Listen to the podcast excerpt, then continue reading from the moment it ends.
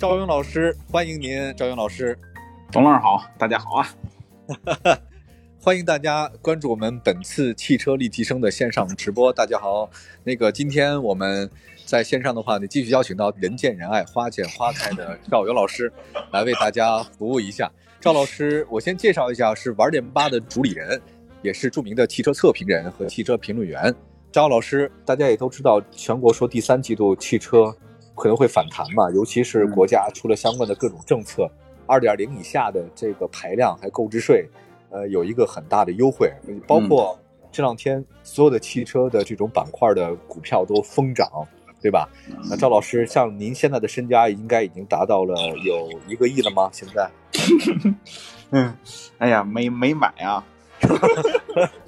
有很多对于汽车方面的利好消息，你怎么来看这件事情？就是汽车销售可能会井喷这件事儿呢？嗯，其实我觉得需要冷静的去看。为什么这么说？就是政策虽然出来了，但是政策需要传导，这是一个需要时间。再有，我问过经销商，我问过企业，大家想买到合适的车，想捡这个漏，其实并不太容易。我举几个例子，我们就说新能源这一块儿。特斯拉 Model 三，如果你今天下定，你的等车周期大概是在二十周，也就是说五个月左右。OK，这是第一个问题。第二就是你说新能源等车基本上都会在三个月左右了，紧俏的车型啊。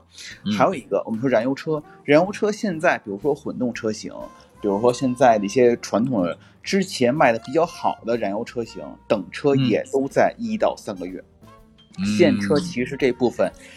因为复工复产需要周周期，整个的零配件的生产，因为一个车本身一万、两万、三万个件组成，又缺芯片，导致我们生产周期会拉长。这个时候，其实我们想及时提到车，并不太容易。这是第一。第二，经销商开始偷偷在加价啊，所谓的对他原来可能我原来优惠 优惠八千，我现在优惠三千，甚至现在是我原价卖。就是虽然政府补了这个钱，但是这个钱其实背着抱着，对于用户来说是得到一些实惠，但说很大的实惠并没有。这个其实是实打实的一个现象，相当于国家补贴这个钱用在用户身上，但是总额上是少了一点，但是更多的补贴给了车企，补贴给了我们的整个的经销商这个网络里头，因为他们是相当于他们是上游。那么，对于用户来说是下游，那最后下游分得这分羹的其实并不太大，而关键现在是复成复产，产能没上来，所以我给大家一个建议，可以，新能源的车可以先去订车，因为其实理论上新能源后期还会再涨价，因为原材料成本、锂的成本、芯片成本，所以新能源的用户可以现在订车，然后三个月再提车，燃油车的或者混动车型的一些用户可以稍微等一等。等这个生产周期起来，等这个复工复产真正能够润滑起来，就基本上还有一个月到两个月时间。反正我觉得八月份以后去入手，去享受优惠政策，去谈一些终端的优惠更加合适一些。真的是。现在可以去看，可以去谈，但不着急下定，让那些很着急下定，他们先去抢先先先去买，对吧？你不觉得赵老师这个现在这事儿很搞笑？就是我们大概之前买新能源车型，其实就是为了能省钱嘛，对吧？对，比那个油会省钱。呃，一度电才多少钱？那一升油是多少钱？这不是一个概量的概念的。可是现在我发现新能源车不断在涨价，而且还提不到车。你知道今天我看到一个消息让我匪夷所思啊，说有一个。一个男的哈，就是想给自己的妻子买一辆新能源车型，比亚迪，然后等了很久都没有买到。据他所说，他打了九十次电话啊，九十次电话，一始终提不到车，他就崩溃了。而且我发现这不是一个个例啊，是普遍现象，就是现在很多紧俏的这种新能源车都在。不停的在暗流涌动，在涨价。特斯拉还而就像你所说，他要等那么久。包括之前他不也说嘛，说还有黄牛在倒倒卖新能源的特斯拉车。我以前只有在看那紧俏的电影，或者说每年春运的时候，黄牛票才有。居然在还有黄牛票去黄牛去倒特斯拉的车。可是我们难道不是一开始初衷就是想省钱吗？怎么现在反而让我们更费钱了呢？嗯，这个费钱有几个原因啊。这个其实。首先，你的车价款是因为你的原材料成本和供需关系导致的会提升。就说白了，我导这个所谓的导订单，你刚刚说那是导订单。我比如说我订了两辆特斯拉，我自己留一辆，我把这这这辆我给董老师，那我就加一万块钱，你买我这个号，这个是整个这些订单的。第二个就是成本，你锂电池、锂矿成本、上游成本上涨，导致你的终端，包括钢铁，包括整个一个员工成本，你要复工复产，每天三百块钱的一个补贴给予员工来说，那它成本压力也会上涨，所以它的终端价格会有提升。再有一个，其实用户们今年明显感觉到就是保险价格。原来新能源车的保险一年大概就在八千块钱到一万块钱撑死了，今年嗯所有保险全部上涨，为什么？新能源车本身你电池的保险，包括碰撞成本，包括现在车身和电池一体化，这 CTB，到时候我可以讲 CTB、CTC、CTP 这模式，导致你稍微有一点严重的磕碰情况下，你的保你的维修成本很高，所以保险公司的压力也很大。这时候它成本就上，嗯再加上很多自燃的情况出现，那么它根据精算师精算之后，成本就上来。所以现在用户新的用户是因为享受更加智能的，或者说这种电的一个电机的一个快感，但同时也需要付出额外的一些成本，比如说车价上升的成本，比如说保险的成本，里外里我觉得还是背着抱着一边沉。是不是背着抱着一边沉，对吧？对，就从这模式上来看，你像我想多了六千块钱的保险钱，我觉得一年如果开这个开这个油车情况下，我估计油钱可能也是六一万块钱左右，但是我保险能省下来，我其他方面我觉得维修上也会方便一些，这个我觉得还是相辅相成的。你反过来会说另一句话，你还能觉得认为电就是纯电车型会是唯一的通路吗？这么看其实并不是了。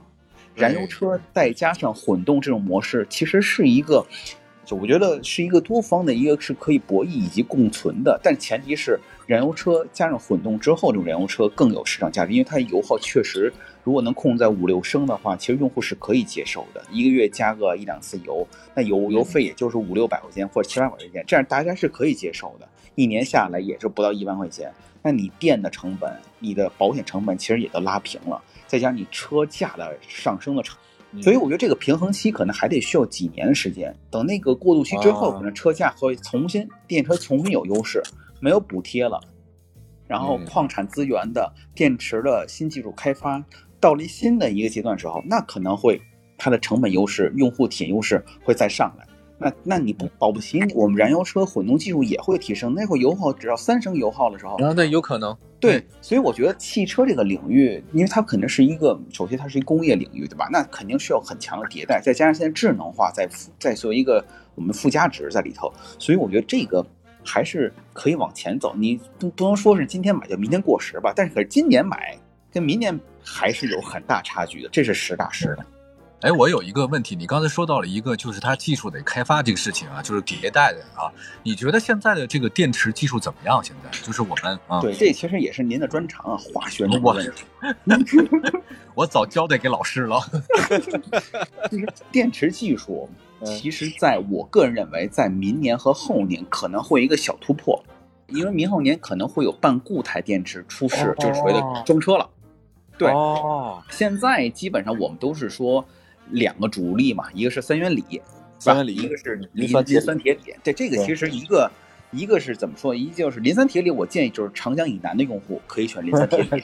对，这实话实说。如果是长江以北用户，那就三元锂更加就通暖气的地区和不通暖气地区的 对，可以这么划分。这样的话，嗯我觉得大家用户体验更好。但是现在包括电池，如果是半固态，那它的能量密度、它的稳定性会更好一些。还包括现在其实有很多是融合型的电池，比如说像那个之前宁德时代出的含钠的这种电池，其实也是融合，就是相当于钠电池跟磷酸铁锂或者说跟三元锂进行融合。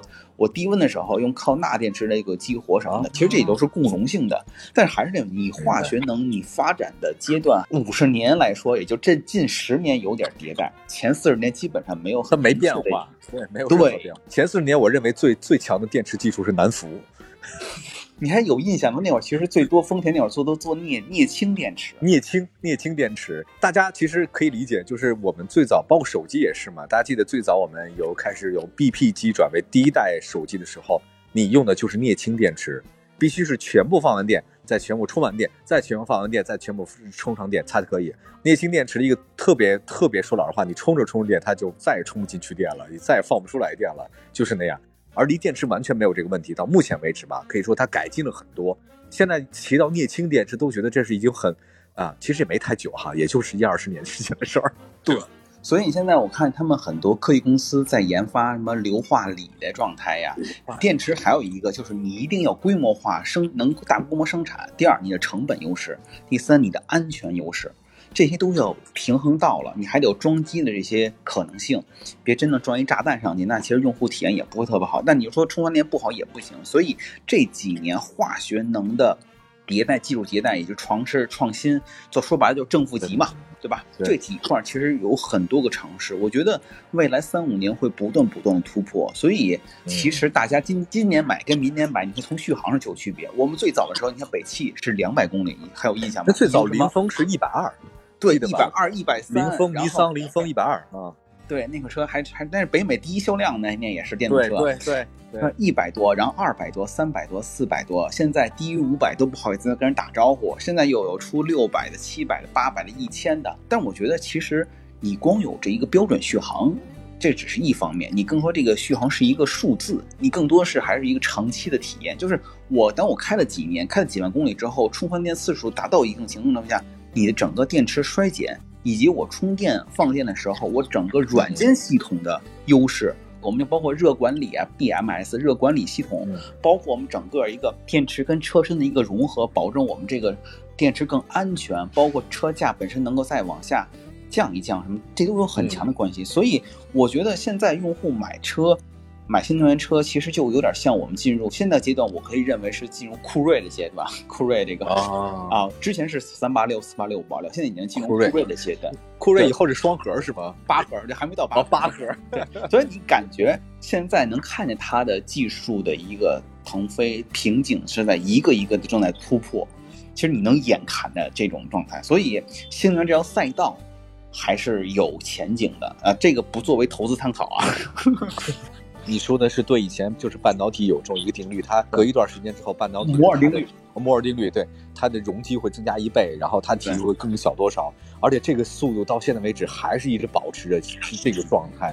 呃，我看到说那个化学工艺，还有包括化工工业、电池这方面的不断的发展，就现在我们大家通过现在手机或者通过电脑来看我们的这个视频，或者来听我们这个广播什么节目的直播，我们现在任何一个人的手机拿出来。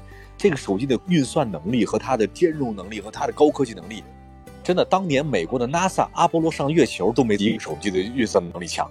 那现在你想想看，就是我们现在随时手里都拿这么一个东西，它都可以变成什么样子了？你说这速度得有多快？但是现在来看的话，一个瓶颈期对于用户现在对于这种规模化来说，还是瓶颈期还是很明显的。但是这个突破之后，可能就无限可能，就是这坎儿得得过，这坎儿得过。因为现在其实你到了一个坎儿之后，你发现过了五百这个坎儿，下一步其实就是你的稳定性、安全性以及后续的成本。就真正大家能够用到，比如说真正能想把燃油车挤在一个旮旯里头，挤很小角落里头，那你的成本优势一定要上去，你的配套优势也一定要上，这样大家才会。你像加油一样换电也好像加油一样充电也好，这其实充电一分钟续续航三天，这种感觉是最好的吧？这其实大家便捷性会更好一些。哎，那你现在刚才提到了，就是长江以南的朋友啊和长江以北的朋友，那么在磷酸铁锂电池上是有选择的。那还有什么其他建议吗？比如说我们大家在买这种新能源车的时候，在电池上的选择呢？对，其实电池上你看很多品牌就刀片电池、弹匣电池，嗯，这个其实嗯组合的也非常多啊，包括像现在宁德时代要说什么麒麟电池，其实这个都是一个 包装的一个就名头吧。我们个人从内部来看，主要看它几点：第一，它的能量密度，就说这个密度，这个一定要。是不能不能太低，太低的情况下，你充放电都不太行。第二，你看它的一个适用范围，磷酸铁锂它的适用范围就不太适合北方，因为它在北方的时候冷，对低温低温对它影响还是蛮大的。但现在呢，其实我我如果电池技术如果能融合的话，其实是一个融合性的，就是磷酸铁锂跟三元锂和钠电池融合在一起，就像我们那个之我们之前准备资料里准备的电机一样，你可以同步电机。和异步电机，你是一个前驱一个后驱用，组成一个四驱的，你融合的情况下，你的优势相互之间能进行一个互补，这个我觉得是一未来是一个趋势性的一个状态。大家，嗯。我这一个这么大一个电池组，我的组合、我的电控、我的一个软件的控制能达到一个合理平衡情况下，那么我就能满足不同条件下出行需求和代步需求。你不能告诉我长江以以南的用户就不能去北了吗？不是这样的。嗯我要是从做嗯做个穿越嘛，对吧？那其实那长江以北的用户，他用电池，那它的使用场景，大家买的使用场景的时候一定要注意，这款电池你是冬天是百分之五十的概念，还百分之三十的概念？这个其实嗯对用户来说，选择上一定是要谨慎的啊，不能嗯完全就是因为你你是少花了一些钱，它它的价格优势会低一些，因为它没用到贵金属嘛，对吧？贵金属其实这成本还是挺高的。现在又是原材料上涨，所以我觉得从体验上、从价格上需要达一个平衡。大家选择的时候嗯一定要谨慎一点，根据自己的使用环境和自己能接受的一个价位区间，让我们去选购嗯这个车型。那还有一个，现在目前我看了一下主流的电动车企业，不少品牌，刚才您说的是那个两驱的搭载是永磁同步电机的，对吧？还有呢，部分的欧美呢搭载四驱的会搭载交流异步电机，嗯对？吧？就是我们在今天请到您，您给我们讲讲这个什么交流异步电机、永磁同步电机到底是怎么回事儿？我们该怎么去选择？对其实我们先说同步跟异步的区别吧，这其实是物理老师高中吧？嗯对，法拉第电圈儿，什么左左手握一下，右手握一下，左手握右手是吧？对对，同步的意思是什么呀？就是在稳定运行时，你转子的旋转速度跟磁场旋转速度是同步的。就是你有一个转子，就是电机里有一个转子，转子的速度跟你磁场速度是一致的，这就是同步电机。那么啊异步什么意思？就是你转子的速度转速是小于磁场速度的，就没同步，就叫异步。这就是相当于你的这个区别。先把这两词儿说出来，大家就好理解。第一个，第二个，我再说一下，对于用户的体验上来说，为什么说有的时候偏性能的都喜欢用磁同步？它的功率密度高，转化效率高，能够适应低速、高速这种复杂工况。这就是为什么说有些像保时捷呀、或者像奥迪啊、喜欢用同步电机，因为它能满足我更高的扭矩输出。嗯啊，那它也有一些问题，就是它会可能会产生这个引发退磁这种现象，比如说磁力不足这种现象，而且它哦的单位的功率成本高，所谓功率上就是更加耗电，就是哦同步电机更加耗电，但是它的效率更高。其实里外里也差不多，但异步电机因为它转子小一点儿，它成本呢稍微要低一些。成本要比嗯。同步的要低一些，然后但是高速转速也还还不错，能量转化效率呢没有同步的低，因为你还是想大家同步走的话，那整个这个磁场是对很稳定，百分之九十以上的能量转换率对这个对。还是有优势的。那你异步情况下，你还是有损，有损情况下，对嗯，那你这个时候，尤其它遇到复杂工况的时候，它的效能、和能耗上就偏低一点。所以两者其实都有各自的优势，但是你发现嗯四驱车型、习惯性是同步跟异步，一个放在前，一个放在后，对对对，对吧？但是你看一些比较相对来说的话，异步电机最早用的什么，像是老，就我们说老老年代步车，哎，对对对，这就是说，就他们用异步基本上就满足我日常出行就行了。关键是同步电机它也贵，能耗它也高。你给老头乐上弄一个同步电机，那不得起飞了呀？是不是？不过他们确实太快了，确实太快，这个还是千万别哈。那其实我们可以这么理解，就基本上像高端大型车辆的话呢，可能是有些同步电机居多。那么对一些小型车，或者说是早期的一些车辆，可能像这种交流异步电机稍微多一点。呃我能这么理解吗？没问题，吧？就是现在单独用异步的很少，基本上就是同步为组合的对，同步加同步，同步加异步。所以嗯现在主流的基本上同步电机，而且现在电机里头其实之前拆过一次，拆过之后我们发现里面其实相当复杂，它是一个电磁场嘛，所以这里的嗯每个铜丝儿，它铜的密度，它铜也不单独的铜，它其实也是加了一些金属元素的，就是一些贵重元素，保证它的能量转化上，它磁场的稳定性上，其实这也是之前我们物理学的东西，也是在不断的迭代。电机这个部分，其实不管是日本的还是德国，包括其实国内一些企业在做的时候，这也是核心。三电里头，电机、电控、电池，电机也是三电的核心之一。刚才我们提到电池化学能是在嗯迭代，那这要回到我们物理的东西了。电嗯就是我们物理的东西，还有电控，电控其实就是电子软软件控制嘛，对吧？嗯那么控制整套这个整套逻辑给它串起来，就这三电，我们认为其实在三新能源领域是最关键的一个基础构架，然后再是我们制造的一个一个成本，包括制造的工艺，包括赋能力在，我比如说我们的一生智能自动驾驶、辅助驾驶这部分，那是另一块内容啊。三电是核心，刚才你说到了一些这个电机的系统啊，一个是永磁同步电机，一个是交流异步电机。那刚才你还提到了一个这个电池的状态啊，那我现在是不是可以这么理解？如果说永磁同步电机，如果这个车使用是这个，再加上我用的是三元锂电池，那就证明我这车还是比较靠谱的。对对，没问题。就是现在如果买的话，我觉得基本状态就是以这个保底就问题不大。保底？对，保底问题不大不嗯，但是电池可能三也在革新，那革新的话，再看它后续的电池的稳定性。你知道有一个问题啊，就是刚才你提到磷酸铁锂和三元锂电池的时候，我在想到，我看了一个数据啊，就说磷酸铁锂电池固然它在低温的情况下不是那么的好，对吧？嗯可是它在充放电的时候，它有优势，比如说它可以循环到三千五百次之后，我才会衰减。它寿命可以长达十来年左右都没问题吧？一年你看三千五百次充放电，一天充放电一次的话，那也得差不多十年吧，一年三百六十多天嘛，对吧？嗯嗯，可是三元锂电池的话，它充放电的循环次数就少一些嘛，达到也就两千来次。也就是说，如果你每天都要充放电的话，你基本上也就五六年的时间，差不多你就得就得换电池了。那嗯那你要这么看的话，那么磷酸铁锂电池也有它自己的一部分优势，对吧？对是这样吗？对，磷酸铁锂电池，你发现谁在用多？公交车啊。啊，啊、很多公交车都在用磷酸铁锂电池。但三元锂，您刚才提到的这个充放电次数，那个其实是原来的老款三元锂是比较少。现在的像 NCM 这种状态的情况下，它的配比，它通过元素的一个搭配，它通过电解液以及正负极加一些不同的金属，然后导致它的稳定性、它的循环次数已经大幅增强了。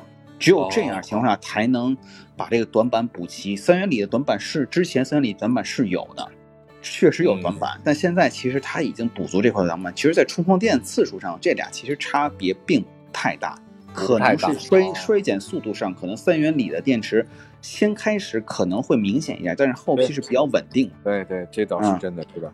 哎，那嗯成本方面，那磷酸铁锂还是便宜的，对不对？便宜啊。毕竟它没有那种贵金属啊，什么锰啊、钴啊这种东西啊，它还是便宜一些。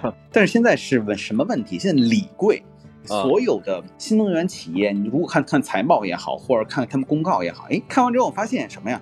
大家的所有电池厂商都在干一件事情，买矿。买上游啊，对，你看，我说国内的矿基本上掏的差不多了，那我就买东南亚的，东南亚的这部分买买差不多了，我们就买非洲的、南非的，就是整个这套体系，你发现锂电、锂矿成为新能源现在另一个瓶颈，就是我太需要锂了，嗯我锂锂的比例太高了，不能少于百分之六十。嗯 N 三八幺幺六二二也好，那都是百分之这个很高的比例。那这个锂就成为我核心的决定我电池成本的元素，那它的电解锂的成本就非常关键了。所以大家都在买锂矿。看到那个拍卖的消息，一个破产的一个厂子，但是它有一个锂矿的这个开采权的，然后拿到网上去拍卖，我拍了好几天的时间啊，最后是经过上千次的争夺，最后以一个基本上一个天价价格去把它买了下来。可它最早的起拍价大概也就几百万，三四百万，就是义无反顾的去买全世界的不同的这种锂矿。那这个以后会不会到一个，我有点担心会开采完，或者说它真的价格那么高涨，会有这种可能性吗？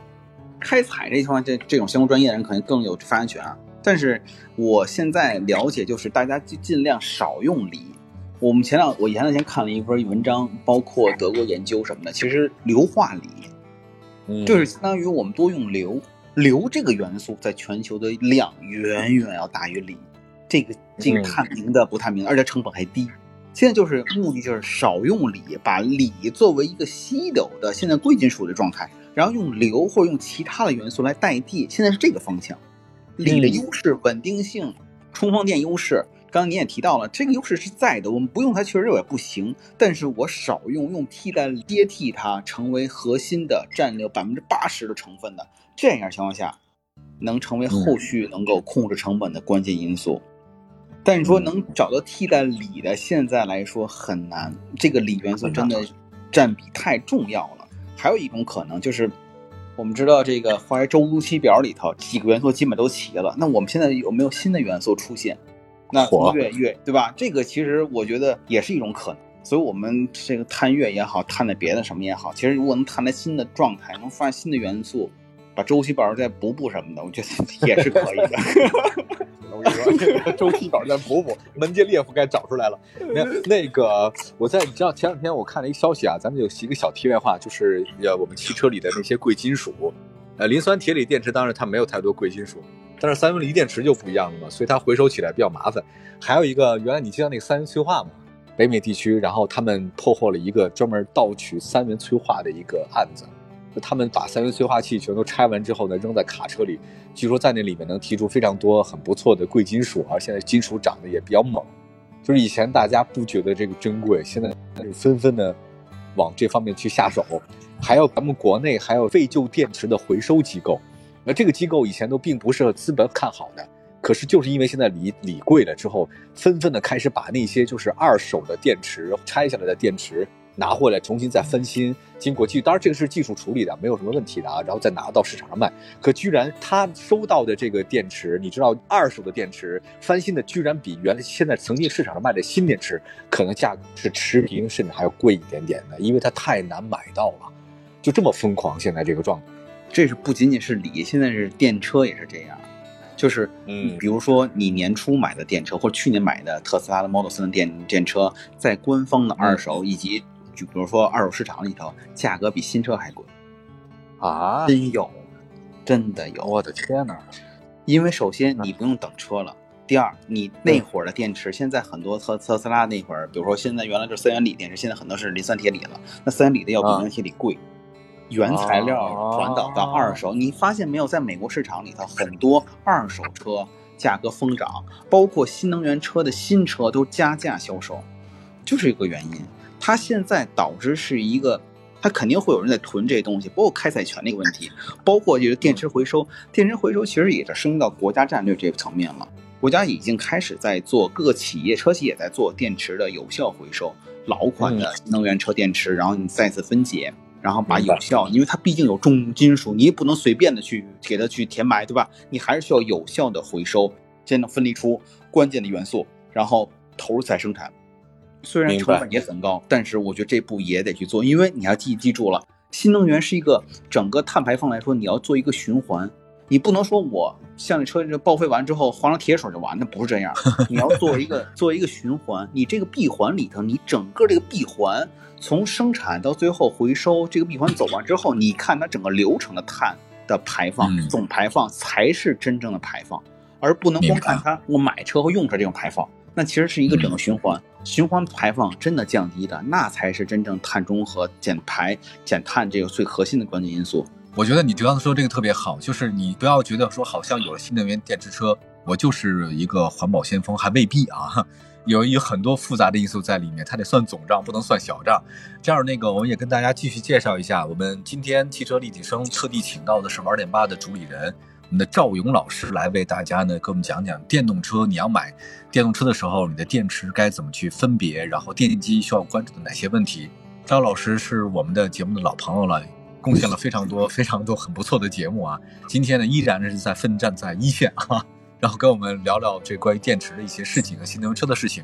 呃，有很多新来的朋友哈、大家要不要给我们赵老师刚才三十分钟这个讲解先鼓个掌？点击赵勇老师的头像，就会显示出你现在可以给赵勇老师鼓几次掌。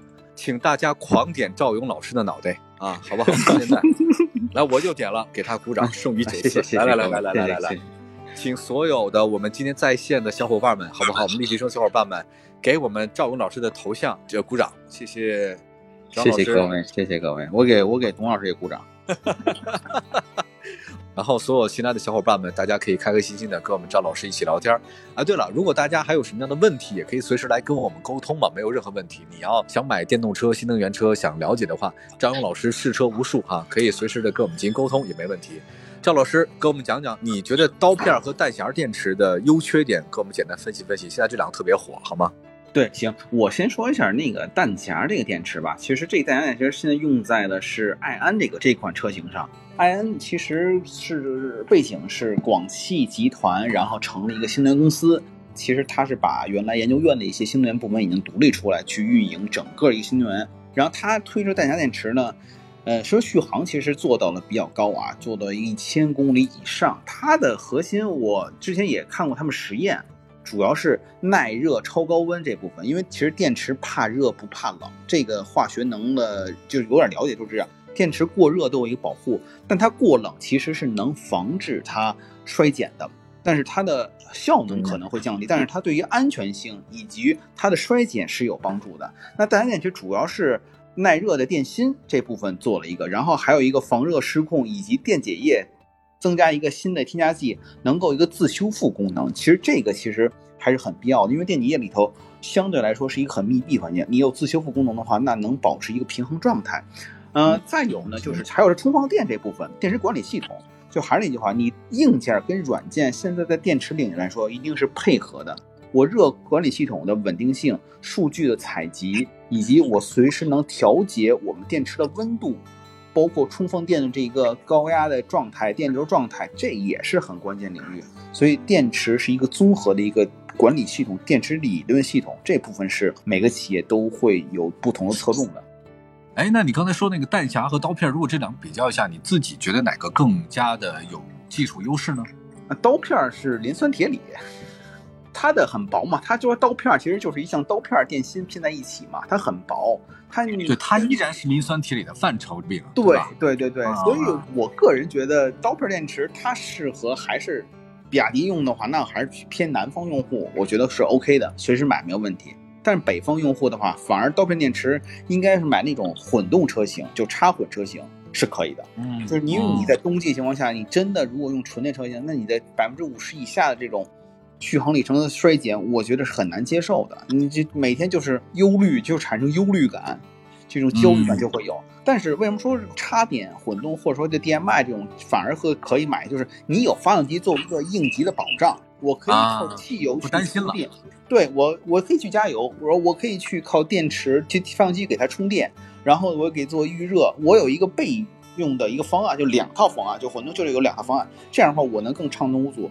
所以我反而建议，在这个阶段，如果买车的情况下，南方用户配套到位，那就踏踏实实去纯电，都产品都可以。那北方用户的情况下，纯电的话，尽量还是选择三元锂更加稳妥一些啊，不是说刀片不行，是稳妥一些。然后，如果是刀片电池混动那种类型，这样的话，我们能够兼顾我们的使用场景。但因为号牌原因，你只能买纯电，那也没有办法。但是如果是可以选择情况下，选择一个你可接受的、有多套备用方案的，然后能够同时享受油电这种可油可电的，也是 OK 的。其实我觉得可油可电状态在这种。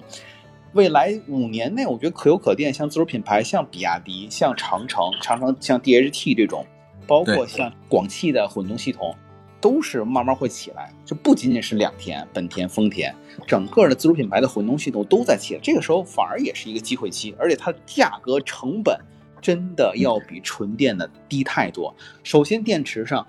那插电的混动的电池，也就是大概你说十几度到三十几度电，不到五十度电以内，那你比成本要低一半，甚至只有百分之二十，那你整车价格上也会缩减相应的比例。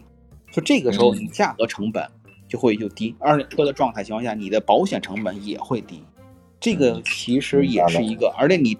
比如说油价贵九块九块多钱，但如果纯电也是插电混动的话，你可以就每天去充电。现在充电的话一块一块五两块，对吧？你还是比油是要便宜一些的，你的可选择余地更大，你能机动灵活的去面对你所处的环境，来省这个钱，或者说有不同的体验。这其实也是一个折中的一个方案，也不不能算是过渡性方案。但是我觉得在这个环境里，尤其像中国这种地广那个环境下，你的适应性也很关键。纯电必定你上高原，如果没有充电换电这种设备，你上高原或上什么地方或穿沙漠什么的，还是有一定的风险性的。这个其实那就没必要的。谁谁会开着纯电动车去上高原？我觉得他一定，他肯定是有问题啊。这个现在有啊，有啊，有个个别车友不是已经去了吗？那之前那个未未来还在西藏交车，拉萨交车。但他是未来，好像我听说拉的是那种换电车在后面跟着吧。拉了一个对，拉了一个柴油版的 一个车。对呀，你你这你你这个就我我觉得你要这么做，它就意义不大呀。我问一下，就是现在你对换电这事儿怎么看呢？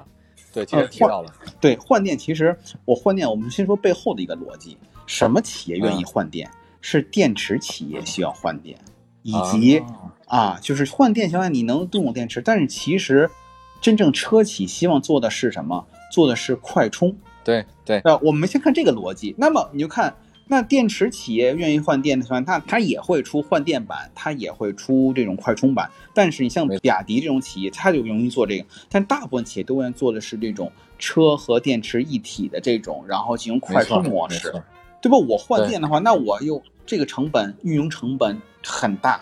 你发现特斯拉现在一直一直都没怎么做换电吗？未来在做啊。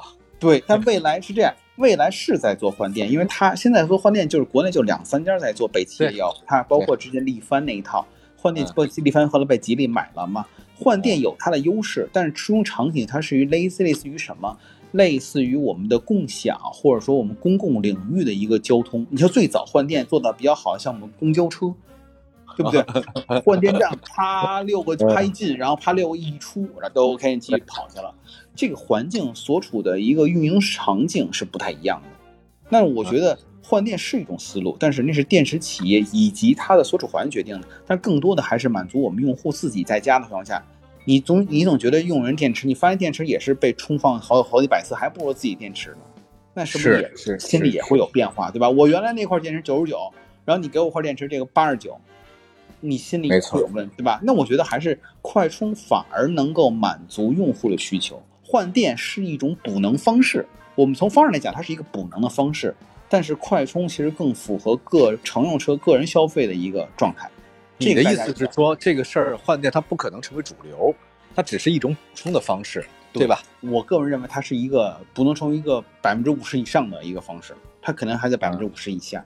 那么快充一定是一个补能的方式，就跟我们燃油车似的，你不能到时候换桶这个汽油，对吧？把里桶拆下来换，这其实不太。安全性、配套性，包括你的拥有的感觉，其实都是有差异性，都不好。那确实都不好。可能我自己总觉得共享这个是一个伪概念啊，这是我自己个人看法。我从来没觉得共享是一个是一个什么概念，它其实就是租赁的概念嘛。那你像这么大的一个物件，标的物这么强的一个东西，我跟谁共享去？我跟谁分？我不可能啊。对，还有说到这个电动车的一个事情了啊。现在主流上有这么多不同的品牌的电动车型。大家也很很爱选，但是呢，好像有点技术门槛啊，包括像品牌也比较多。